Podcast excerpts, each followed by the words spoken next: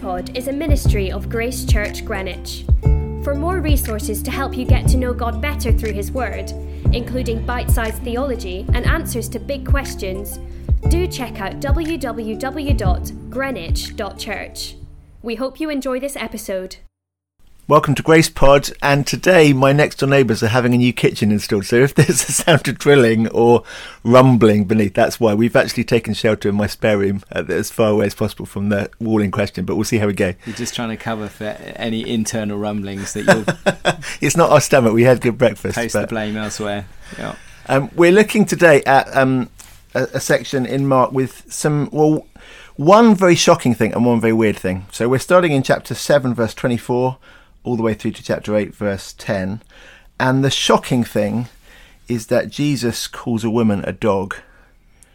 Uh, one of the, if you get those books of difficult sayings of Jesus, this is always in those books. I mean, it, it's quite difficult to read. It, the, the non-Christian reads it with their mouth just open. How can you follow a, a Lord who is this rude to women? And we're going to have to work out what on earth we, we do with that. Yeah, and there's no really obvious way around it. You can't say, "Oh, well, perhaps it's cute cuddling dogs," and he's being complimentary because her response assumes no, it was an insult, um, because she says even the dogs under the table uh, eat the children's crumbs. So it's definitely an insult. So we, we're going to have to deal with that. And then the weird thing is the fact that the feeding of the 4,000 happens, and it is, as you read it, it is uncannily the same, uncannily similar, almost the same as the feeding of the 5,000. But none of the characters in the story seem to realise that the same thing's happened before. Yeah. And um, in fact, it, it was pretty commonplace 50 years ago for skeptical scholars to assume that Mark had accidentally included two versions of the same story. So they thought there's all these different sources that Mark's using, and one of the versions of the story had 5,000 people, the other one has 4,000 people, and, and Mark just didn't notice that he'd put both in, which is obviously I love that. It's like, it's, how can you be such a brilliant author that your, you know, writings are read thousands of years later, and be so incompetent that you cut and paste the same chapter twice? Yeah. So, um, th- they, originally you think this is going to be a headache, but of course the Bible's God's word and Jesus is the perfect saviour, and we shouldn't be scared of these things. And as we look at it, we're going to discover excitingly that the very things that were an embarrassment and that were a puzzle become the key to the, a glorious, glorious message. Um, so let's begin first by just looking at the feeding of the 4,000 and why it's so similar to the feeding of the 5,000. And then we'll, we'll zoom back to the woman and see what's going on there with the dog. Yeah. So it, I guess even as you say it, feeding of five thousand, feeding of four thousand, you, you get the sense that on a macro scale, the same big thing is happening. Jesus doing an incredible miracle, feeding thousands of people. But it even goes to the level of um, same phrases are used. It's it's kind of spooky how they're being paralleled. So you get a great crowd. Uh, you get Jesus's compassion. You get that it's a desolate place. Even the, the exact same question the disciples say, or, they're asked by Jesus, "How many loaves do you have?" They Jesus gets them to sit down, uh, gives thanks, breaks bread, blesses food. Again and again, they ate and were satisfied. Then they're numbered, and there's we get to know how many basketfuls of leftovers. So it's really, really, really similar at multiple levels. And so it's a similar event, but it's all so narrated in a similar way. So Mark has chosen to narrate the similar event in such a way as it brings out that it's the same event. Well, they're not the same event, but almost the same event happening some weeks later. Yeah. Yeah. Okay, so that that's a puzzle. Um, now let's look at the woman, and this is going to be the the meat of it, but it's going to unfold, and we'll see it all fit together. Shall I read the verse? Um, so there's a, a woman, she's a Gentile, Syro-Phoenician by birth. Jesus is in uh, foreign territory up in modern day Lebanon, Tyre and Sidon. Um, and this woman comes to him, verse 26, and begs Jesus to cast a demon out of her daughter. And he said to her, Let the children be fed first. It's not right to take the children's bed and throw it to the dogs. Now, this is a shocking thing for Jesus to say. But I think actually, if we can sort of calm down a minute and, and, and stop being sort of outraged, we then discover that her response to what Jesus says is even more shocking or even more surprising. So I, I like to imagine what would happen if you put this into a 21st century context. So Jesus says, "Yeah, I'm not giving you any bread. It's not right to give dogs like you bread." And then what happens next? I mean, she slaps him in the face. How dare you? Um, there's a sort of scandal about Jesus, and, and you know the, she she gathers a whole support group against him and the way he's, she's been abused and so on. But instead, she goes, "Yes, yes, Lord." Absolutely astonishing reply. So he calls her a dog, and she owns it and accepts it, and then argues on the basis of being a dog. Yes, Lord, but dogs eat crumbs under the table. I'd be really grateful for any of those if you've got any scraps. Yeah, and I guess um, kind of it's, it's, on the surface of the text that there's a uh, a Jew Gentile thing going on because she's it's underlined that she's not Jewish, um, and actually this is one of the words that a Jew would have used of a Gentile uh, being a Gentile dog. Actually, that is important, isn't it? Because this isn't actually about her being a woman. So we, we hear him, Jesus isn't being rude to women. In fact, he's, he's never rude to women, and we can hear it that way. But maybe it doesn't make it that much better. He's not sexist, but he's racist. Yeah, and and and she's um, she's accepting that there is an ordering in God's purposes that the children, which is the the people of Israel, uh, come first, and the dogs under the table get uh, what's next. So I think that the remarkable thing about this is it it actually shows us something about her attitude as compared to a 21st century attitude. And I, I would sum it up in the middle in one word as um, entitlement. So we, we feel that Jesus owes us and God owes us, and she doesn't feel that. So she comes saying, I have no rights, I'm, I'm a scrounger, um, there's no reason why you should give me any food, but if you got any scraps, I'll be grateful for them. And we come going, Jesus, how dare you, you must give me what I'm owed.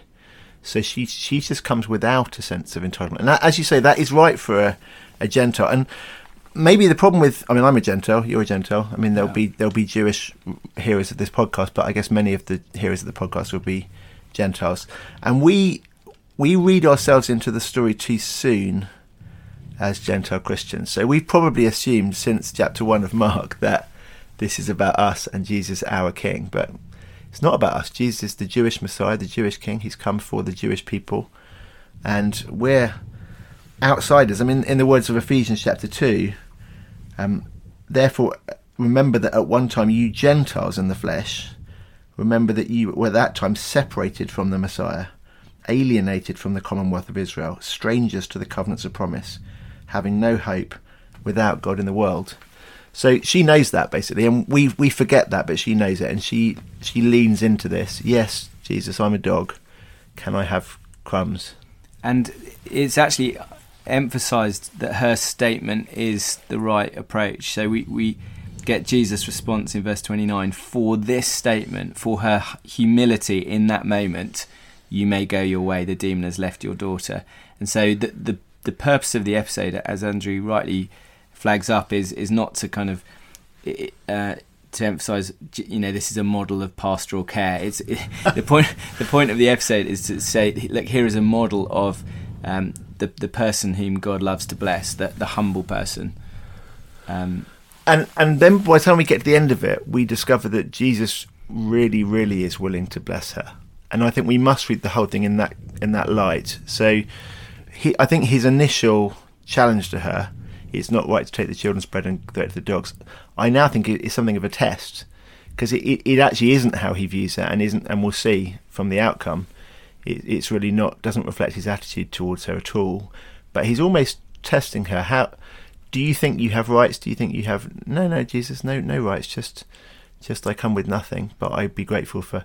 Um, it took me years of reading this passage before I realised that this is the prayer that we pray at the Lord's Supper every every time we celebrate. So we do not presume to come to this your table, merciful Lord, trusting in our own righteousness but in your manifold and great mercies, we are not worthy. I can even say it by heart. I'm not yeah. reading this, but I never realised we're not worthy so much as to gather up the crumbs under your table. And Thomas Cranmer, I guess, or the Archbishop in the um, 16th century, I guess he got it from here. So we we are to come like this woman comes with nothing. But then Jesus' willingness to give her way more than that um, comes actually when we think closely about the language of his reply, which is a bit odd and I think maybe we don't notice it because we're still reeling from the dog comment. But she asks for an exorcism. Please cast the demon out of my daughter. And Jesus says, Why would I feed you? It's not right to take the children's bread and give it to the dogs. And she's not asking for bread. She's got her in lunch. She's asking for an exorcism. Now you might say, "Oh, you know, you're reading too much into it. It's just a metaphor," but it's a very particular metaphor. Why would I feed you? And if you'll excuse the pun, I think it's significant that this metaphor gets sandwiched, boom boom, between the feeding of the five thousand and the feeding of the four thousand, which are exactly about who gets to be fed. And I think this is going to help us now when we come on to the puzzle that we were thinking about at the beginning about the feeding of the 4,000. It's the same language of being, um, of feeding. And in fact, I think the, the Greek is not quite clear in the in the English translation, but literally, I think she, she says, so he says to her, "Let the children be satisfied first, rather than fed first. and it's the same um, as the the phrase at the feeding of the five thousand. They all ate and were satisfied the feeding of the 4,000, they all ate and were satisfied. So the, the link is even clearer, the, the language is exactly the same. Yeah. So what we're discovering, I guess, is the fact that Jesus does such a similar miracle, but in Gentile territory. So he's in the Decapolis, which is um, where we found pigs in chapter 5. This is Gentile city.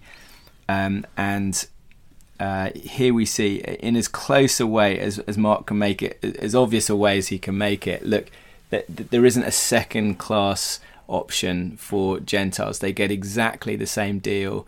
Um, and we saw when we looked at the feeding of 5,000, it, it wasn't mainly that Jesus can feed people, which is wonderful. We saw that it was really look, the, the Lord of Israel who uh, rescued people from Egypt. He's now going to do the real thing and he's going to rescue from our greatest problem.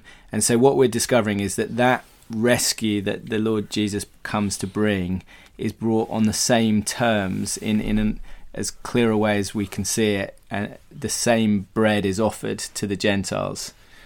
Which is it's just an amazing story arc in this little passage. So, a woman comes to Jesus. He is apparently rude to her. She takes it on the chin and says, "I want crumbs," and then he invites her to a banquet, gives her a feast, which actually is about salvation forever. I mean, it, it's an amazing thing, and that's why I mean we can't, we mustn't, you know, stop at the dog thing. It is, it's the gateway, it's the test of her entitlement. That's the gateway into acceptance on, on on equal terms. It's just a, it's a beautiful thing, and um, I guess once we d- remember that the feeding of the five thousand was about the Exodus, it sort of adds an extra layer to what how surprising this is because the Exodus was the most Jewish of all historical events. I mean, it was the time that Israel was constituted as a nation, really. They were brought out of Egypt as God's people. And it granted it wasn't ever only Jews. There was some Egyptians escaped alongside them, and then there's some Gentiles in the Old Testament like Rahab and Ruth and so on. But a, a trickle, a little minority of um, the Gentile outsider. But here the gates are open wide and, and all the nations are accepted on the same terms. Yeah. So we've got two big uh, themes that are being expressed, I think, in our section. One is about what we deserve, and the other is about Jesus' eagerness to bless. And I think we need to hang on to both of those parts really um, and cling to them. And actually, if if you cover up either side of that equation, we we miss the message of the gospel because um, if we just know, oh yeah, Jesus is super eager to bless, but we're we have the sort of entitlement that we deserve it. We will never be wowed by grace. It'll mm. just be obvious mm. to us. Of course, God wants to bless me. But if we only had, oh, we don't deserve it, but but we don't uh, uh, without the second half. But he he's just super eager to bless. Um, then we'll just be despondent and uh, keep God at a distance. Why would we want to come near?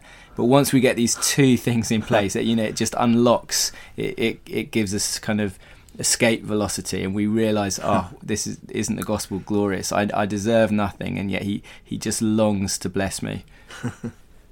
So so cool.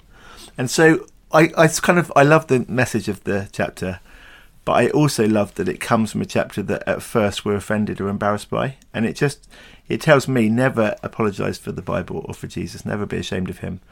And yes he puts things in a very edgy way sometimes and there might be things that we don't at first understand. But as we come humbly to His Word, we find there's such treasure in it.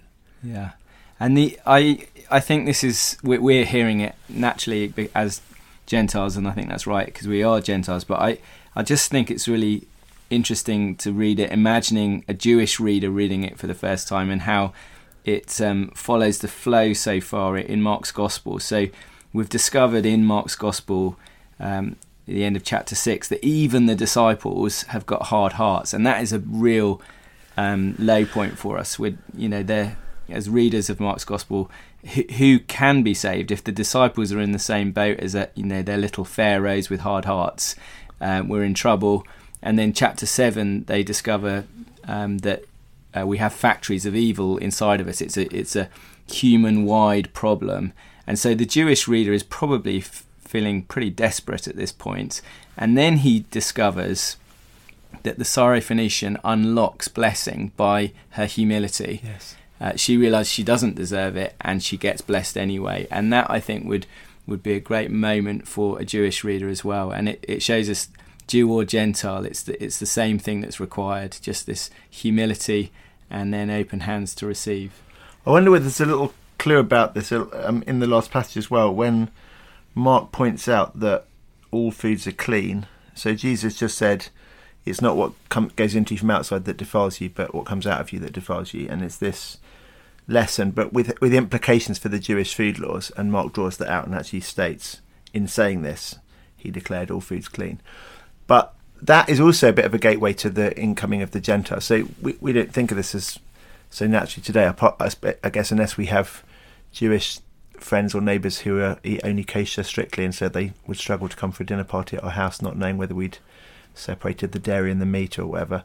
Or I guess Muslim friends with the halal. You know, food food regulations can divide people, but in the New Testament, the food laws marked the big division between Jew and Gentile. So um, that's the that's Peter's hesitation about speaking to Cornelius was um, all, all about a vision involving unclean foods, and then the council at Jerusalem about whether we can accept Gentiles was all about um, what you should eat and so on. But um, it's kind of interesting that that seeing the great leveler that we're all sinners, and that the Jewish food laws aren't going to make the difference, sets us up. We're all in the same position, Jew or Gentile, and then we all need the same solution, Jew or Gentile. Um, and I think it's yeah, there's a there's a there's a clue to it even there that the, the barrier between fellowship between uh, Israel and the nations has been removed. Yeah, we haven't spent as long on this the middle section about um, the ears being unblocked, but that's a teaser really because we're going to come back to that next week. Um, and uh, for now, it's just a, a wonderful um, chance for us to be refreshed in the these wonderful truths of what we deserve and yet uh, what we receive from the Lord and what a difference that makes. Thanks for joining us, uh, Jew or Gentile, at Grace Pod. Um, if you found this helpful and would like to share it with others, we'd love people to know about it if they're studying Mark's Gospel or just want something to listen to that gets the Word of God into their heads at the gym or on the bus or whatever. Um, do get in touch with us if you want to give us any feedback um, or subscribe on, I think, Buzzsprout or however you found this on your podcast app. God bless.